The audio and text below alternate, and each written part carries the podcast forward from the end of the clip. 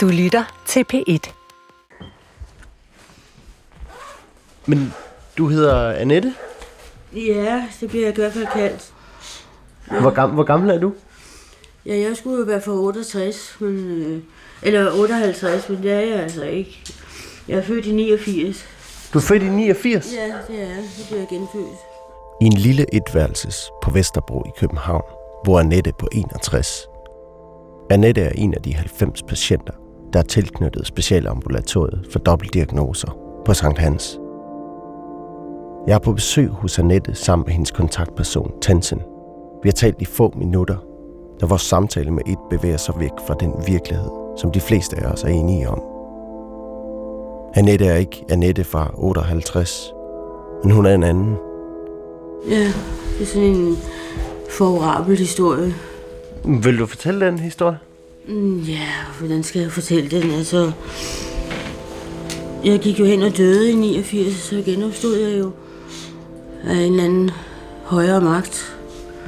Hvordan det foregik, det kan jeg ikke blive klog på, men altså, jeg ved bare, at jeg vågnede op med et ordentligt brag i hovedet. Og så var jeg helt, helt sådan desorienteret og var helt fuldstændig... Kunne ikke, kunne ikke forstå, hvad der foregik omkring mig og sådan noget. Det er først senere hen i livet, øh, det er gået op for mig, hvad der er sket. Og, og hvad blev du genfødt som? Som mig selv, forhåbentlig. Altså, som den samme, som du var før 89, eller som en ny? Jamen, ja, selvfølgelig er jeg jo, selvfølgelig er jeg jo genopstået og blevet en ny person, ikke? Men øh, det er jo samme krop, og det, det er samme øh, person, som det handler om, ikke? Så jeg går ud fra, at jeg er med den samme person, som jeg hele tiden har været. det går jeg helt ud fra. Der er ryddeligt i lejligheden. Potteplanter, billeder på væggen. Et er et falmet analogfilmsbillede, hvor to billeder er taget oven i hinanden. Det øverste er en kat, og i baggrunden kan man se en yngre Annette tone frem. Det er abstrakt, men på mange måder passer det helt perfekt ind lige der, i den etværelses på Vesterbro. Vild historie. Ja, det, det er meget fantastisk, men altså, det er trods alt sandt. Det, jeg synes også, det er en form for unikum, kan man sige, ikke? Du lytter til et tredje afsnit af Baglandets serie for afdeling M. En serie om, hvordan vi som samfund håndterer nogle af de allersværeste psykiatriske patienter. Jeg har fulgt behandlere og patienter på det lille fremskudte ambulatorie, der ligger på Østerbro i København gennem fire måneder. Det er ikke ligefrem nogen ny historie, at psykiatrien er under pres. Antallet af personer, der får en psykiatrisk diagnose, er kraftigt stigende, samtidig med at sengepladserne på landets psykiatriske hospitaler er faldet voldsomt. På afdeling M er der for første gang nogensinde begyndt at være venteliste. Nogen får en indsigt i deres psykiatriske lidelse og lærer at leve med den, mens andre lever et liv i en fjern parallelverden, langt fra den de fleste af os lever i. I det her program forsøger jeg at komme nærmere den verden, der opstår i hovedet, når tankerne får friløb og universer af forestillinger og fantasier bliver til virkelighed.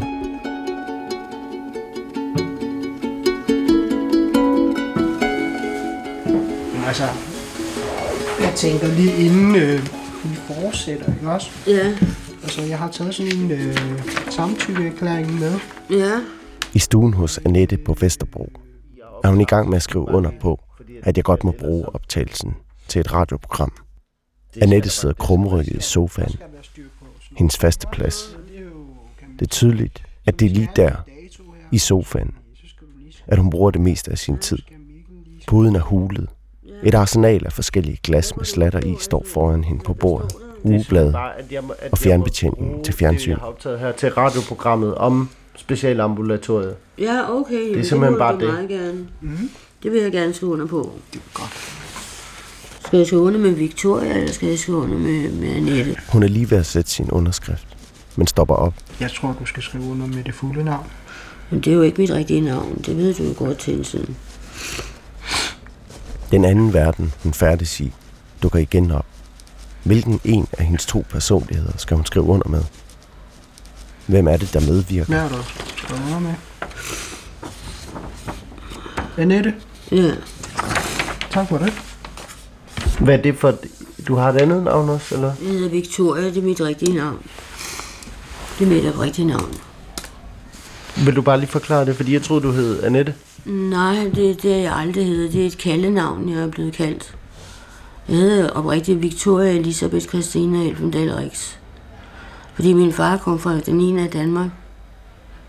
Det er min oprigtige far. Og hvem har valgt, at du skal hedde Annette så? Jamen, det er jo noget, de gjorde der over på... Jeg tror, de gjorde det på Frederiksberg dengang. Jeg blev, jeg blev adopteret af min plejefamilie, ikke? Tror jeg, at det var sådan, det hænger sammen. At de, det var så mange fotografer, der var efter mig og sådan noget som barn. Som jeg tager billeder af mig og sådan noget. Vi, hvad, prøv lige at sige navnet. Victoria Elisabeth Christina Elfendal Rix. Elfendal Rex. Elf, Elfendal Rix, ja. Ja. Det er mit rigtige navn.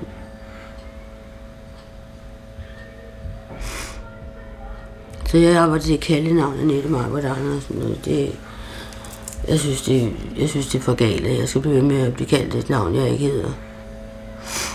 Det synes jeg faktisk.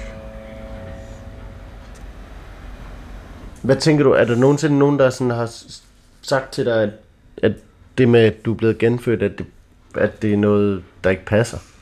Nej, det ved jeg. Det, det kan de aldrig du, komme og, og dokumentere, at det ikke passer, fordi jeg ved, det passer. Hvordan ved du det? Nå, men altså, jeg ved jo, hvad episoden er, hvad jeg gik igennem, ikke? Altså, hvad der skete. øh, Hvordan skete det? Kan du huske det? Ja, hvordan skete det, altså? Ja, jeg går i seng om aftenen og, og lægger mig til at sove. Og så flyver jeg igennem sådan en hvid tunnel med fuld musik. Og så kommer jeg op for enden af, af tunnelen. Så står der sådan en skikkelse, en, en sjæl eller sådan noget, en hvid sjæl, en, sådan med, med skæg og, og langt hvidt hår og, og armene sådan øh, beskyttende hen over mig og presser mig tilbage i min krop. Og så vågner jeg op med et ordentligt smæld i hovedet. Ja, så gik jeg sådan og tænkte, hvad pokker er der sket med mig. Og jeg har selvfølgelig funderet over det lige siden, ikke? Altså, fordi jeg synes, det, det var noget mærkeligt noget, der skete med mig. Ikke? Altså, der var ikke nogen mennesker omkring mig, og der var ikke nogen. Jeg var helt alene. Ikke? Og det var ikke, altså, det er ikke bare en drøm, tror du? Nej, det er ikke nogen drøm. Det er ikke nogen drøm. Det er det ikke. Altså en vild drøm? Nej, det er ikke nogen vild drøm. Det er en det er virkelig hændelse. Det er det virkelig ikke.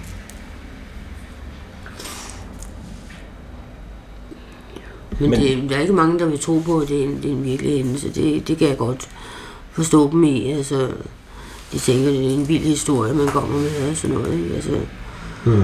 Det er jo indforstående med, men altså, Det er en vild historie. Ja, men altså, ikke desto mindre er den sand. Altså, det, det er altså sket for mig, altså. Jeg blev genopsået.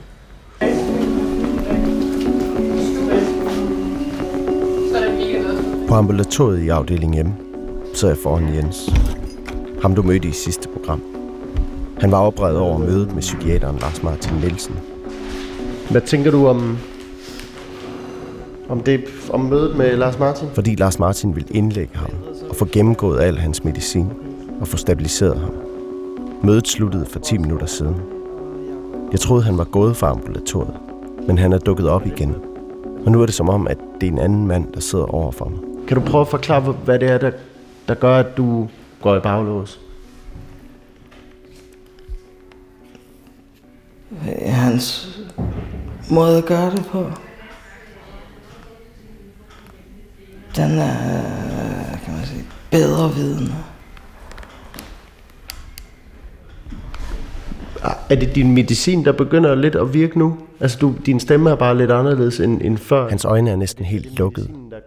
Han ligner en, der har været vågen i flere uger, og nu for første gang får lov at sidde ned. Nej. Jeg har egentlig bare aldrig tænkt over det.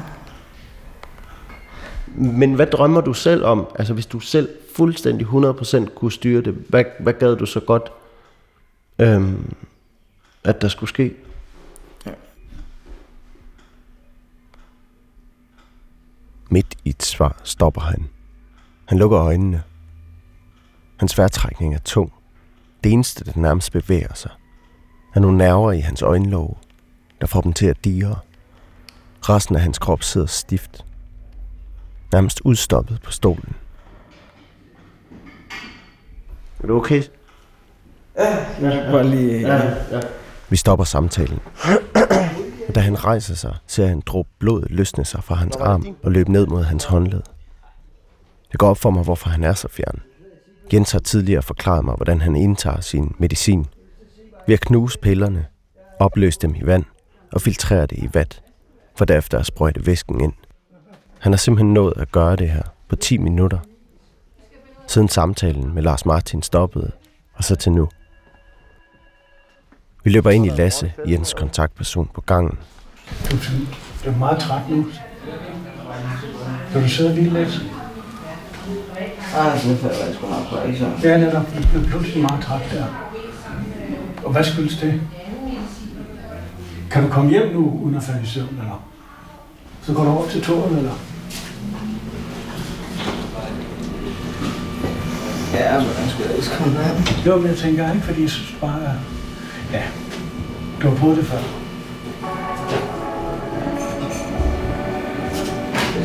Så ses vi. Er det godt?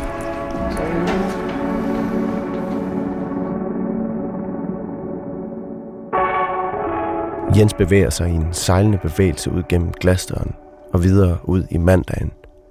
Ud på Østerbrogade. Ud i virkeligheden. Ned forbi butikken, der sælger luksusbiler.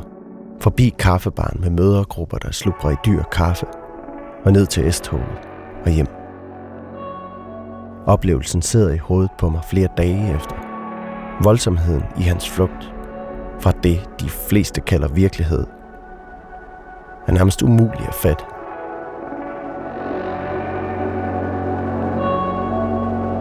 Nogle dage efter er jeg på vej ud for at besøge Jens. Den her gang hjemme hos ham. Jeg er sammen med afdelingssygeplejersken Mette Hvidebæk. Hun skal lige se, hvordan Jens har det efter optrinet, hvor han forlod ambulatoriet stærkt påvirket. Afleverer medicin til de næste par dage. Og så bliver hun også nødt til at indskærpe over for ham, at det ikke er tilladt at fikse hverken stoffer eller sin medicin på afdelingen.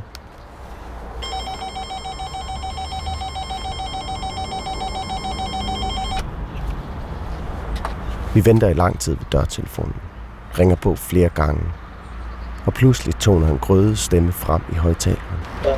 Hej, er du lige vågnet? Ja, det tænkte, det tænkte jeg nok. Det er godt, du. Vi står her. Jens åbner opgangsdøren, og et øjeblik efter træder vi ind ad døren i Jens' lejlighed. Nå, vækkede jeg dig? Døren er udstyret med et hav af låse i alle afskygninger. Der er videoovervågning flere steder i lejligheden. Softgun-geværer på væggen.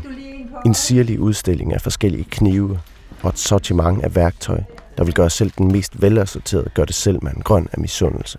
Det gik godt med samtalen i mandags, hører jeg. Okay. Hvad tænker du? Øh, jeg synes ikke lige for mig selv, det gik sådan, det gør. Jamen, det var måske jo mere udfaldet, du tænker på, men selve samtalen, den gik fint, øh, hører jeg. Det sagde, øh, hvad hedder han, øh, Lasse? Hvordan kan den gå godt, hvis udfaldet ikke er godt? Lejligheden er øer af minutiøs orden i et hav af kaos.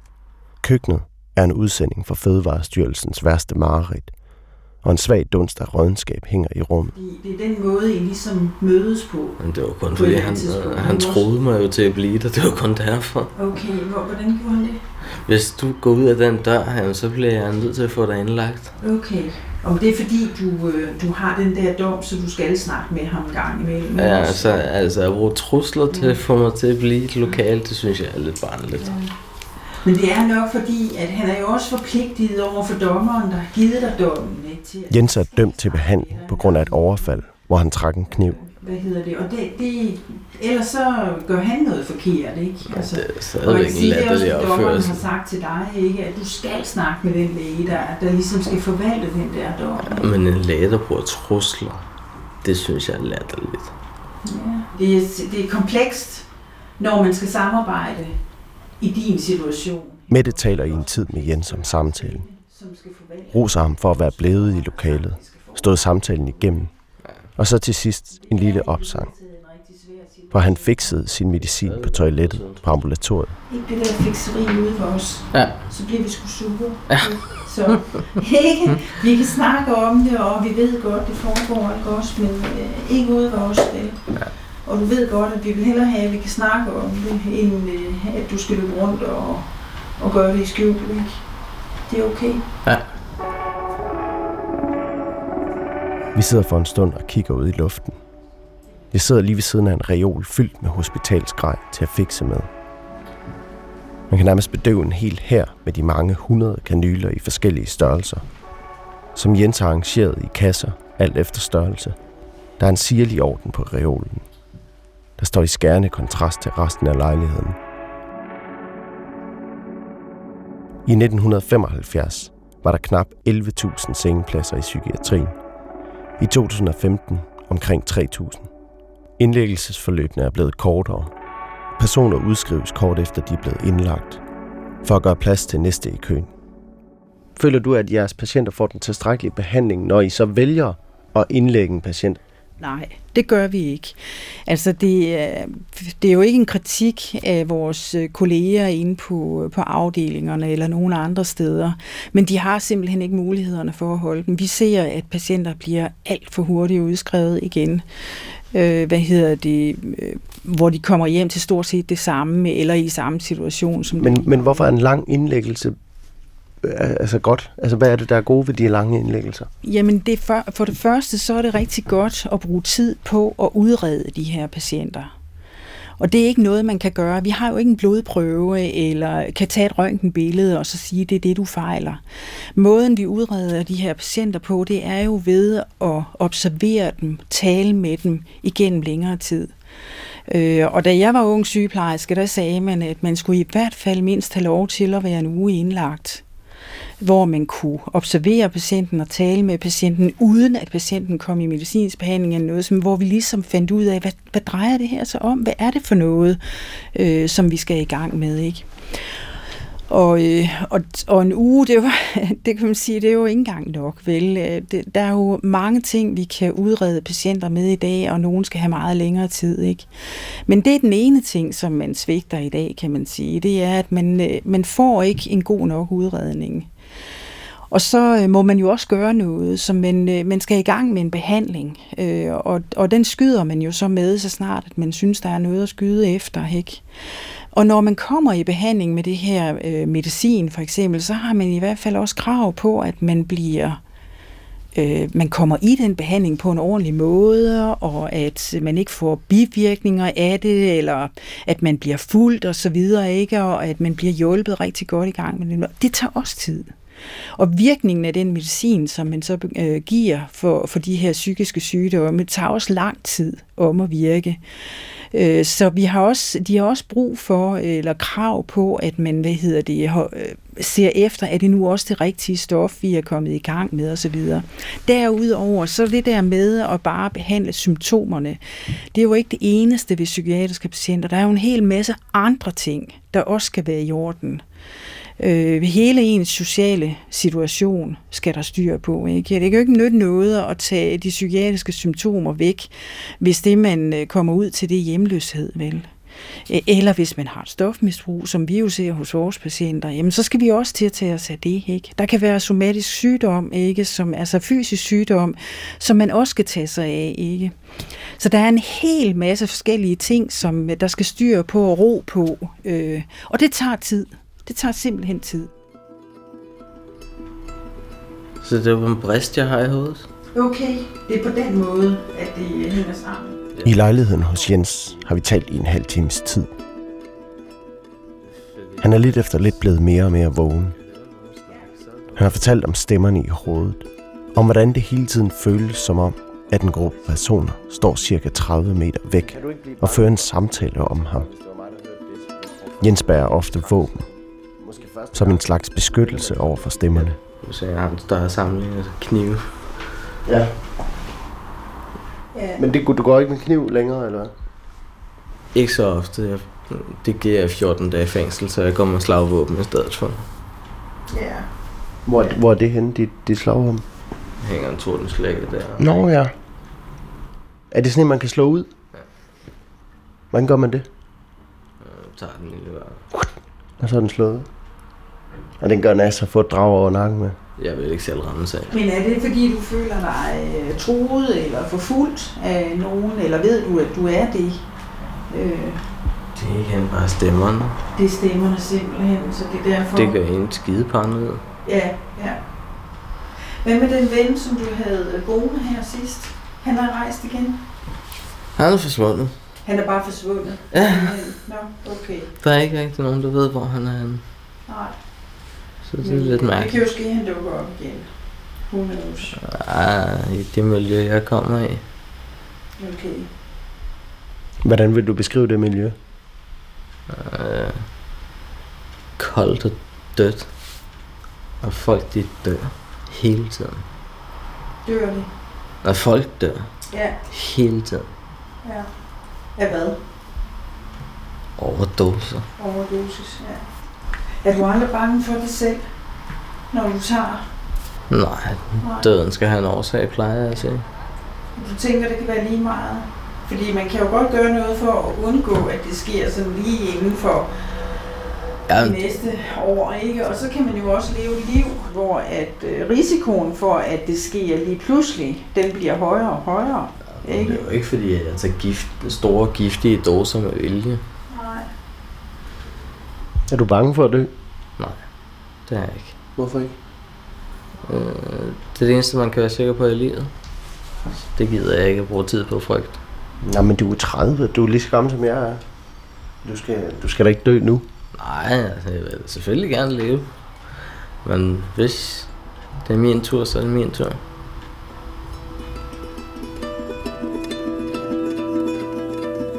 Vi forlader Jens, Vi ses ikke også? Ja. Her gang? Og så... på vej ud demonstrerer han lige, hvordan totenslageren fungerer. Oh, nå, den, det er en magnet. Hvad er det? Hvordan, hvordan går man så? Nå, sådan der. Skal du have det godt, ikke også? Pas på dig selv. Vi er hurtigt ud af opgangen igen. Ude i virkeligheden. Viseverden slår græs, en anden beskærer hækkene, og Jens sidder op på anden sal, spiller computer og synker tilbage i sin egen verden.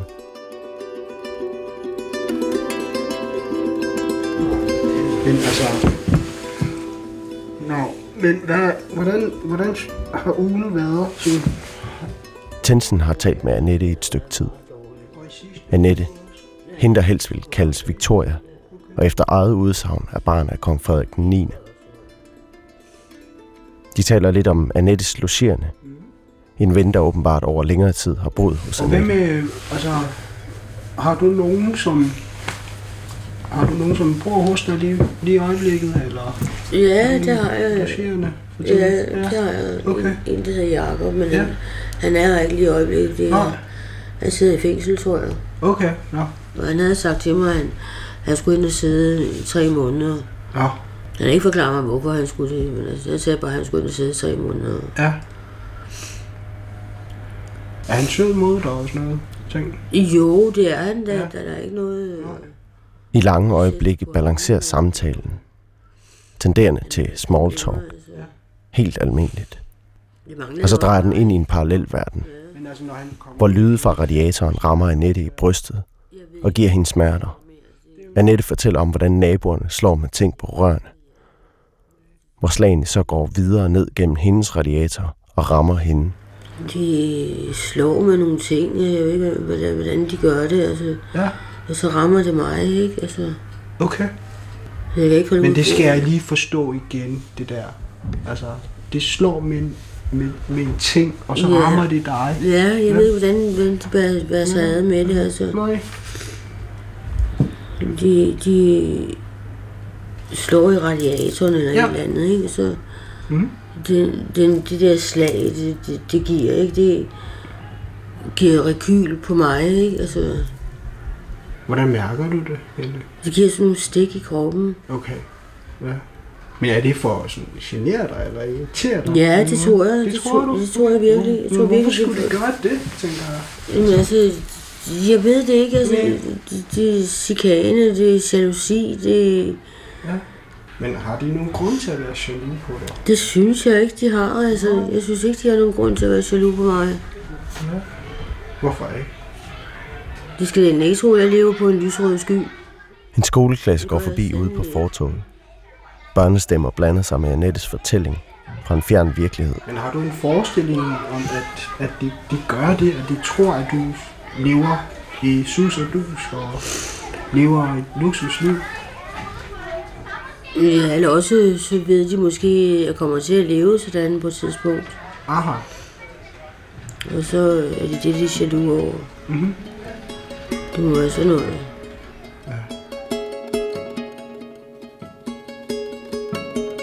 Nu er det nok besøg for i dag.